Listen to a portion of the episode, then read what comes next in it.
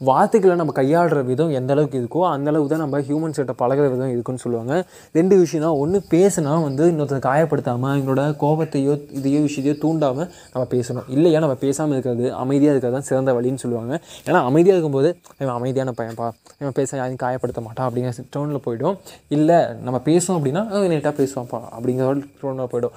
அதை விட்டுட்டு நம்ம ஏதோ புதுசாக ட்ரை பண்ண போதும் நம்ம ஒப்பீனியனை சொல்ல போகிறோம்னு சொல்லிட்டு பல நேரங்களில் நம்ம இன்னொருத்தர் காயப்படுத்திகிட்டு இருக்கோம். ஏன்னா நம்ம எல்லாருமே நீங்களும் சரி நானும் சரி என்னையும் சரி தான் சொல்கிறேன் நம்ம நம்ம ஒப்பீனியனை ஷேர் பண்ணுறவங்க பேரில் நம்மளோட ஒப்பீனியன் நம்மளது தான் ஒப்பீனியன் நம்ம சொல்கிறது தான் கரெக்ட் அப்படின்னு நம்ம நிரூபிக்க முயற்சி பண்ணணும். அது ரொம்ப தப்பான விஷயம். ஏன் அப்படின்னா நம்மளோட ஒப்பீனியன் தப்பாகவும் இருக்கலாம் சரியாகவும் இருக்கலாம். இல்லை தப்பு சரி எதுவுமே இல்லாமல் இது நியூட்ரல் ஸ்டாண்டாக கூட இருக்கலாம். ஆனால் நம்மளுக்கு ஆப்போனண்ட்டில் நம்ம ஃப்ரெண்ட்ஸாக இருக்கலாம் யாராவது வேணா இருக்கலாம். நமக்கு ஆப்போனண்ட்டில் அவங்களோட கருத்தை சொல்கிறாங்க இல்லையா? அவங்களுக்கும் ஆஸ் வெல் அஸ் அவங்களும் அதே மாதிரி தான் திங்க் பண்ணுவாங்க. அவங்களோட கருத்து தான் கரெக்டாக திங்க் பண்ணுவாங்க. மேபி அவங்களுக்கு தப்பாகவும் இருக்கலாம் சரியாகவும் இருக்கலாம் நியூட்ரலாகவும் இருக்கலாம். ஆனால் ஏன்னா ஒவ்வொருத்தரோட பர்ஸ்பெக்டிவ் ஒன்று இருக்குது ஸோ அதனால் நம்ம அடுத்து ஒருத்தர்கிட்ட பேசும்போதோ நம்மளோட ஒப்பீனியன் ஷேர் பண்ணும்போதோ நம் அழுத்தமாக சொல்கிற தப்பு இல்லை நான் சொல்கிறது கரெக்டு அப்படின்னு கரெக்டாக சொல்கிறது தப்பு இல்லை ஆனால் நான் சொல்கிறது மட்டும் தான் கரெக்டுன்னு சொல்கிறதுக்குல்ல அது ரொம்ப தப்பு. ஸோ அதை வெயிட் பண்ணிப்போம்.